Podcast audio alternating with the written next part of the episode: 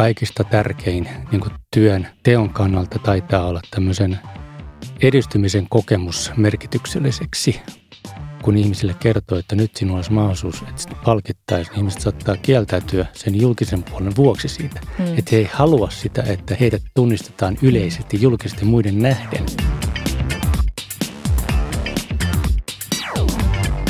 Kuuntelet Mandatum Lifein palkittu podcastia. Palkittu on ainoa suomenkielinen palkitsemista käsittelevä podcast. Se etsii vastauksia siihen, mikä saa ihmisen kurkottamaan kohti uutta, yrittämään enemmän ja tahtomaan vahvemmin. Tänään keskustelemme palkitsemisesta julkisella sektorilla. Pohdimme jaksossa erityisesti, onko työntekijöiden palkitseminen julkisella sektorilla erilaista kuin yksityisellä. Jaksossa Espoon kaupungin henkilöstöjohtaja kertoo, mitä Espoossa on opittu palkitsemisesta ja sen kytkemisestä johtamiseen. Minä olen Sini MC Mandatum Lifeilta ja tämänkertainen vieraamme on Kimmo Saarekoski, Espoon kaupungin henkilöstöjohtaja. Kimmo, miten olet omalla urallasi ollut tekemisissä palkitsemisen kanssa? Mä oon nykyisessä tehtävässä ollut kahdeksan vuotta ja siinä aikana on ollut monella tavalla tekemisissä, että henkilöstöjohtajan tehtävään kuuluu hyvin paljon palkitsemisjärjestelmä ja niiden kehittäminen. No, minkä takia palkitseminen on sinusta tärkeä aihe? Miksi pitäisi keskustella palkitsemisesta? Sen vuoksi, että sitä voidaan tehdä niin monella eri tavoin, mutta se on äärettömän tärkeää. Minusta palkitseminen liittyy tämmöisen positiivisen palautteen antamiseen, sen kokemuksen antamiseen toiselle, että on onnistunut, on saanut aikaiseksi jotain. Sen kokemuksen välittäminen, siitä muistuttaminen, sen kertominen on olennaisen tärkeä työssä. Teillä on ollut Espoon kaupungissa kokeiluja tulospalkkausjärjestelmistä jossain kohtaa, mutta sitten niistä on luovuttu. Niin minkä takia niistä luovuttiin ja mitä toisaalta ne kokeilut ehkä opetti teille? Kokeilut oli useamman vuoden ajan tuossa 2007 siellä kieppeillä. Siinä on useampi vuosi, kun meillä oli kokeiluja. Ja oikeastaan ei niinkään ehkä tulospalkkausjärjestelmän itsensä vuoksi välttämättä luovuttu siitä, vaan kun me halusimme yksinkertaistaa meidän johtamisjärjestelmää ja kun näytti siltä, että meidän oli kohtuullisen vaikea yhdistää sitä tavoitteella johtamisen ohjausta, joka tapahtuu sitten valtuuston asettamilla tavoitteilla, niin tähän tulospalkkausjärjestelmään. Ja toinen oli se, että meidän oli hyvin vaikea saada näkyviin sen vaikuttavuutta. Eli sillä tavoin ne tulokset olisi parantunut, mitä odotettiin niiden tavoitteiden suhteen. Et sinänsä tulospalkkiokriteerit kyllä täyttyy, eli tulospalkkioita maksettiin oikeasta tekemisestä, mutta ehkä meidän malli oli myös vähän tämmöinen, sanotaan, liian ehkä uponnut käytännön tekemiseen, eli se kertoi niin kuin tekemisen määrästä, mutta ei välttämättä sitten suoraan mennyt niihin tavoitteisiin, jotka liittyy. Tai sanotaan, että ne jää ehkä liian etäisiksi.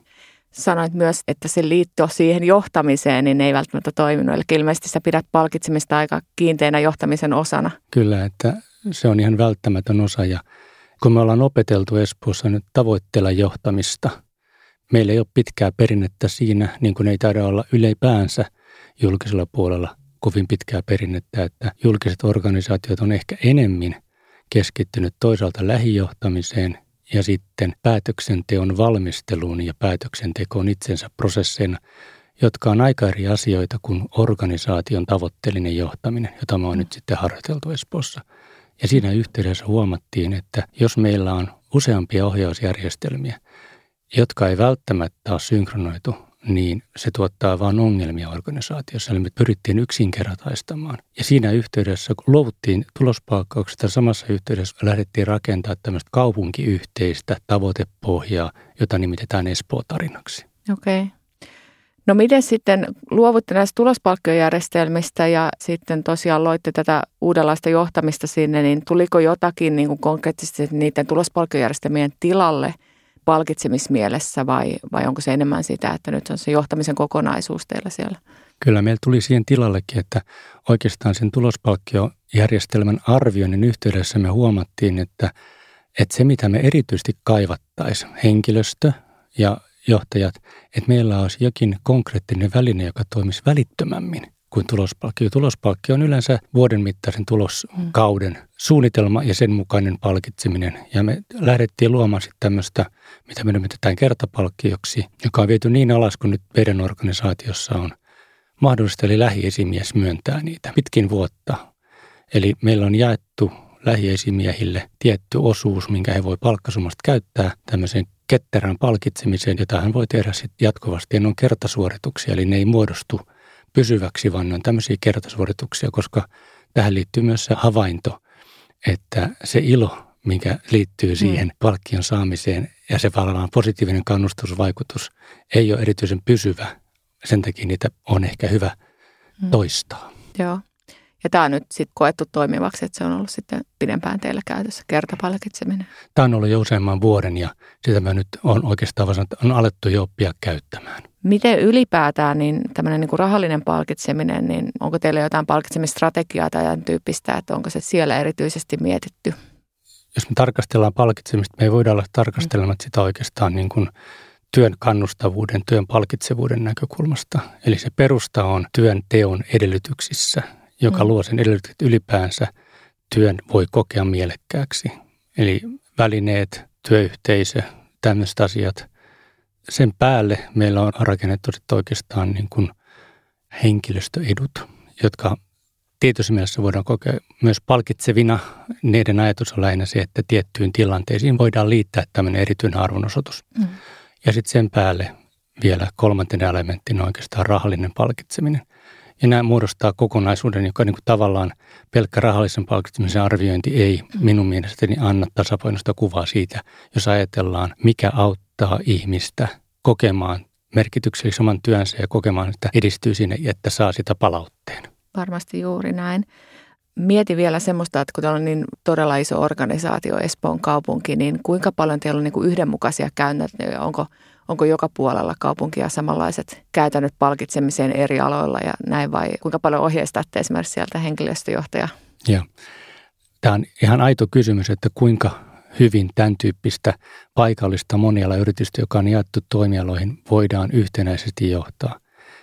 Tämä nyt Espoo tarinaan liittyvä harjoitus, joka meillä on alkanut suunnilleen 2013, niin siinä on lähdetty rakentamaan niitä yhteisiä rakenteita, millä tavoin tätä isoa organisaatiota, millä tavalla sitä voidaan yhtenäisemmin johtaa ja tukea johtamista sitten mm. siinä organisaatiossa. Meillä on tämmöinen ajatus ollut tämän kertapalkkion luomisessa, että se on kytketty siihen yhteiseen, eli tähän strategiaperustan Espoo-tarinaan, eli niiden kertapalkitsemisten ajatellaan liittyvän siihen, että toiminta, jota on tehty, liittyy Espoo-tarinan toteuttamiseen. Joo. No miten sitten yleisemmin, jos mietitään niin kuin yksityisen ja julkisen sektorin palkitsemista, niin näetkö sä siinä, mitkä olisivat suurimpia eroja näiden kahden välillä? Sinänsä näyttäisi siltä, että yksityisellä sektorilla on aika helpompi rakentaa niin kuin tavoitteeseen, esimerkiksi talouden tavoitteeseen liittyviä palkitsemisjärjestelmiä. Kaupungilla tai julkisen puolella ylipäänsä, joka on tämmöinen talousarvio – tämä budjettimääräraha verorahoin rahoitettu, niin siinä taloudellisen tulokseen palkitsemisen sitominen ei ole samalla tavalla yksiselitteistä ja yksinkertaista. Sen sijaan toiminnallisiin tavoitteisiin voidaan kyllä kytkeä mm. ja siinä se ehkä voi poiketakin yksityisen sektorin puolesta. Toki varmasti on myös niin, että yksityisen puolella toiminnallisiin tavoitteisiin kytketään, mutta se taloudellinen aspekti mm. on varmaan vahvempi kuin meillä. Mm. Vielä jos verrataan tai ajatellaan, miten ehkä yksityisen puolella tämä voi tämä toiminta erota, että yksityisen puolella voidaan pitää ihan loogisen ajattelun, että toiminta saa kasvaa ja laajentua mm. niin paljon kuin asiakkaat vaan haluaa ja tarvitsee sitä tiettyä palvelua tai tuotetta. Meillä tässä on semmoisia toimintoja kaupungilla, joiden osalta me ei erityisesti toivota, että niiden mm. käyttö laajentus. Ajatellaan vaikka lastensuojelua. Ne on semmoisia tilanteita, joissa me tarjotaan palvelua, mutta samalla ehkä toivotaan, että se ei olisi kauhean tarpeellista. Ja silloin se on monisyinen se tavoitteiden asettelu sinänsä ja edellyttää, että me ymmärretään ja kytketään meidän eri toimintoja yhteen. Me nähdään, mitkä vaikuttaa mihin. Miten merkityksellistä on varhaiskasvatus kaiken kaikkiaan, koulun käyntiin liittyvät asiat, nuorten asioiden hoito. Niihin voidaan kytkeä silloin tämmöisiä, jotka sitten näkyy hyvällä tavalla siellä, että meillä tietyn tyyppiset palvelut saattaa sitten vähentyä Joo. ajan myötä että kunnalle kvarttali on 25 vuotta. Ja. Palkittu podcast-sarjan toisessa jaksossa niin Etlan tutkimuspäällikkö Antti Kauhanen oli vieraana ja hänen kanssaan keskustelussa tuli esiin semmoinen, että hän esitti esimerkin, että esimerkiksi opettajia ei kannattaisi välttämättä tämmöisellä tulospalkkiolla palkita sen takia, että tulospalkkio saattaisi esimerkiksi, jos palkitaan vaikka jonkun tietyn oppimistuloksen perusteella, niin se on liian kapea alue, että toisaalta niin kuin vaikka peruskoulun opiskeluun liittyy paljon muutakin, kasvetaan niin kuin ihmisenä niin sanotusti myös, niin Tuleeko sinulle mieleen muita tämmöisiä, että onko jotain niin kuin ammatteja tai tehtäviä, mihin esimerkiksi tulospalkitseminen ei sun mielestä julkisella puolella sovi? Mä en ole ihan varma tuosta tulospalkkauksen sopimattomuudesta, mm. mutta tuosta ilmiöstä mä oon samaa mieltä, että mm. ihmisten kanssa tekeminen, ihmisten palveleminen, niin siihen voi kytkeytyä tämmöisen yksipuolistumisen riskejä. Sama koskee mun mielestä hoitopuolta, hoivaa, opetusta, varhaiskasvatusta. Kaikissa niissä voi tulla semmoinen ilmiö vastaan, että se yksipuolistaa sitä, miten tekijät ymmärtävät sen tehtävän. Koska tämmöinen tulospalkkausajattelu väistämättä myös ohjaa ajattelua siihen, että mikä on arvostettavaa siinä työssä. Ja sen vuoksi se voi olla, mä pitäisin sitä niin kuin tavallaan tämmöisen yksipuolistamisriskinä, jos tämän tyyppistä tulospalkkioajattelua tuotaisiin esimerkiksi opetukseen. Ja toki tämä sama ilmiö voi tapahtua yksityiselläkin sektorilla, että tulospalkkio ohjaa liian selkeästi johonkin tiettyyn suuntaan ja tavallaan muut asiat unohtuu, että eihän tämä varmaankaan ole pelkästään julkisen sektorin asia. No tota, julkisella sektorilla on tietenkin tämmöisiä yhdistäviä tekijöitä, nyt vaikka kuntapuolella työehtosopimukset, kaikilla samat ja niin edespäin, jotka vaikuttaa palkkaukseen ja palkitsemiseen, mutta miten muuten näet, että mitkä on semmoisia niin julkista sektoria yhdistäviä tekijöitä tähän aiheeseen liittyen?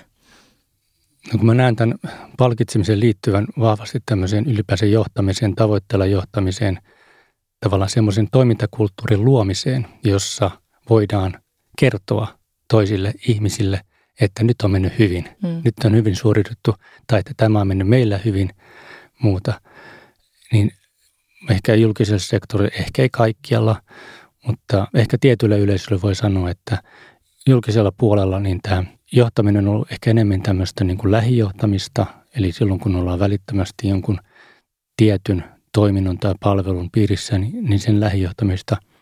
Tai sitten tämmöistä päätöksentekoon tähtäävää valmistelun johtamista, päätöksentekoa tietyllä syklillä, esimerkiksi luottamushenkilöpuolelle. Sen sijaan sen tyyppinen toiminta, joka joka nyt sitten liittyy tavoitteella johtamiseen, niin se tavallaan mullistaa tuon toimintakulttuurin, johtamiskulttuurin siinä mielessä, että tämän tyyppiselle organisaatille, joka on rakentanut niin tavallaan päätöksentekokoneistoksi, niin sille tavoitteellisen johtamisen kulttuuriluminen kestää jonkun aikaa ja se saattaa tuntua ää, vieraalta. Mm. Tämmöistä, sanotaan pientä tämmöistä muutosvastarintaa meillä on välillä koettu, että miten mennään tavoitteella johtamiseen siitä tämmöisestä tavallaan aika syklisestä päätöksenteon kiertoon liittyvästä johtamisesta. No ollaan puhuttu niin kuin organisaation näkökulmasta tästä palkitsemisesta, mutta miten sitten julkinen ja yksityinen, niin mitä luulet, että miten niin kuin työntekijöiden, yksilöiden odotukset siltä palkitsemiselta eroaa, jos on yksityisellä sektorilla tai julkisella sektorilla töissä? Hirveän vaikea sanoa, että olen kyllä lukenut tutkimuksia, jossa vertaillaan näitä molempia ja ylipäänsä. Ja jotenkin näyttää siltä, että kyllä se ihminen taitaa siinä mielessä aika samankaltainen olla, että kaikista tärkein niin kuin työn teon kannalta taitaa olla tämmöisen edistymisen kokemus merkitykselliseksi kokemassaan tehtävässä. Ja siihen on helppo tai luonteva liittää jonkinnäköinen huomioiminen, palkitseminen, tunnustaminen, tunnistaminen siitä, että milloin on tehty hyvin työtä, milloin ei niin hyvin. Joo. Joissain tehtävissä jopa julkisella puolella, että kun on ollut ainakin aiemmin ajatusta vähän tämmöisestä kutsumusammateista tai mm. tämmöisestä, niin sitten ehkä herkästi ajatellaan, että se palkitseminen ei välttämättä olisi niin tärkeää, mutta että varmaan tuo niin kuin hyvän työn tunnistaminen on joka tapauksessa oleellista. Kyllä. Olet oikeassa, että minusta ainakin näyttää siltä, että julkisella puolella, ainakin nyt kuntapuolella, mm. mitä tunnen, niin monissa ammateissa tehtävissä on tämä kutsumuspuoli aika mm. selkeä. Mm. Puhutaan opettajista, lähihoitajista, mm. varaiskasvattajista.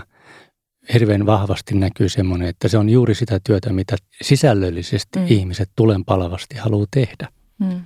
Ja silloin se kannustavuus, motivaatio tulee siitä työstä itsestään sisäisenä. Mm. Ja kun perinteisesti oikeastaan on ajateltu, että kaikki rahapalkitseminen on oikeastaan ulkoista palkitsemista itse sen työkäytänteen ulkopuolella. Ja, ja silloin meillä on ehkä se etu tai lahja julkisella puolella, mm. että meillä on vahvasti tähän työn sisältöön liittyvä kannustuspuoli olemassa, eli tämä kutsumuspuoli. Joo.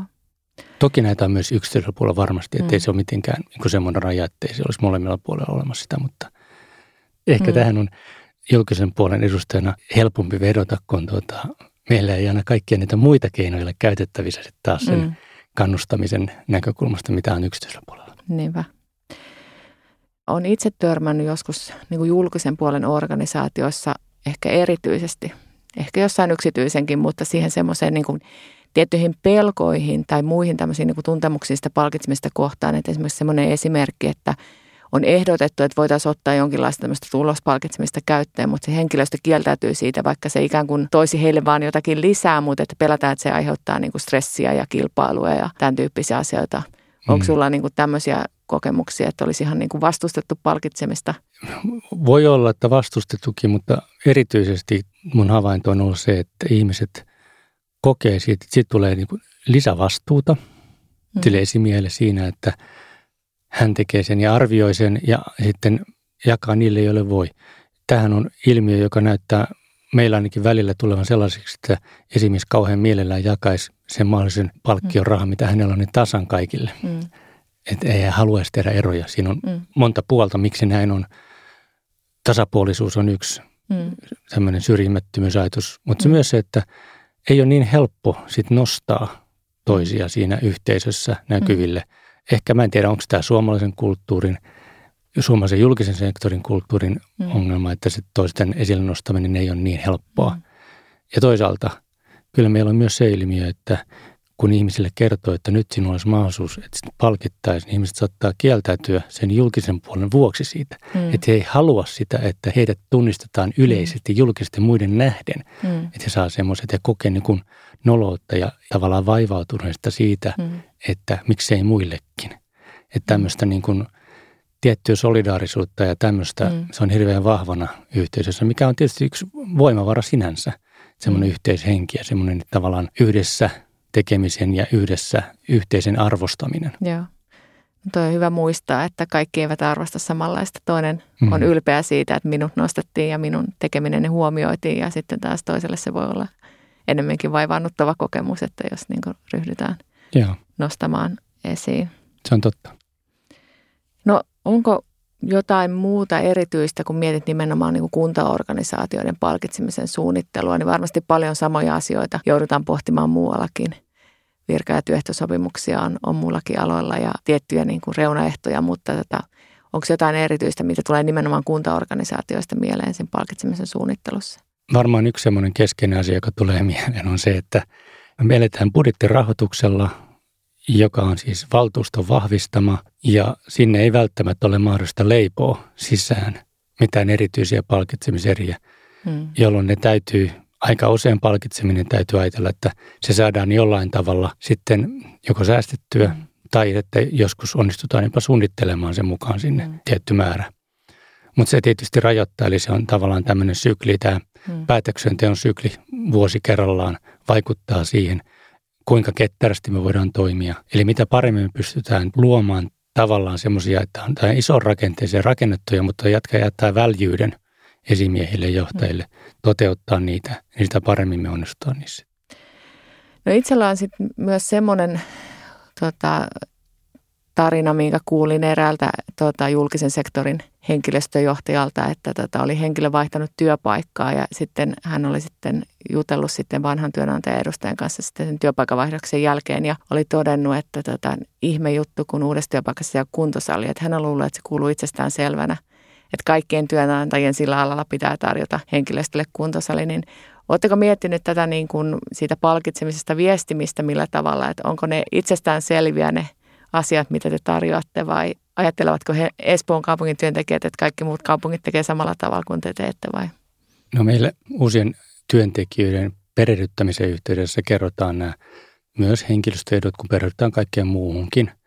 Ja sitten meillä on erikseen semmoisia tilaisuuksia henkilöstöeduista, Ja sen lisäksi totta kai jonkin verran tämmöinen viidakkorumpu auttaa siinä. Ja sitten meidän intrassa on kerrottu yksityiskohtaisesti näistä ja välillä aina uutisia tuodaan siitä, jos muutetaan jotain tai muuten vaan nostetaan esille sitä vähintään kerran vuodessa tavallaan luodaan tietoiskunnassa henkilöstölle, että tämmöisiä mahdollisuuksia on olemassa. Me ollaan pystytty kuitenkin semmoiset yleiset käytössä olevat henkilöstöt tarjoamaan, plus bonuksena se, mikä tulee ihan kaupungin omana, jonka aika laajastikin muuallakin tunnetaan kuin vain Espoossa. Eli meillä on tämmöinen mahdollisuus käyttää omia uimahalleja henkilöstöetuna. Joo. Tavallaan voi ehkä ajatella, että palkitseminen menee vähän hukkaan, jos ei siitä henkilöstö tiedä, että Kyllä. mitä kaikkia on tarjolla. Epäilemättä sote-uudistus paljon mietityttää ja pohdituttaa ja tähän palkitsemiseen liittyen – mietin sellaista, että miten sitten kun esimerkiksi terveyspalvelupuolella, kun nämä niin kuin työnantajarajat muuttuu vähän erilaisiksi, että kun siirtyy yksityiselle puolelle vastaaviin tehtäviin ja yksityinen sektori tarjoaa samanlaisia palveluita ja samoja palveluita, niin näetkö, että aiheuttaako tämä palkitsemisen kohdalla jotakin muutosta, että on, onko niin kuin paineita esimerkiksi muuttaa sairaanhoitajien palkitsemista julkisella puolella tai, tai jotakin tämän tyyppistä? En tunnista, että olisi ainakaan mitenkään erityisen vahvasti tuota koko palkitsemista mietittävä. Varmaan on, varmaan tulee vastaan se kysymys. Meillä on sellainen mielenkiintoinen kokeilu ollut Espoossa, että jo noin viisi vuotta sitten meillä päädyttiin siihen, että me yksityistetään, eli ostetaan yksityiseltä yritykseltä yhden terveysaseman toiminta kokonaisuudessaan.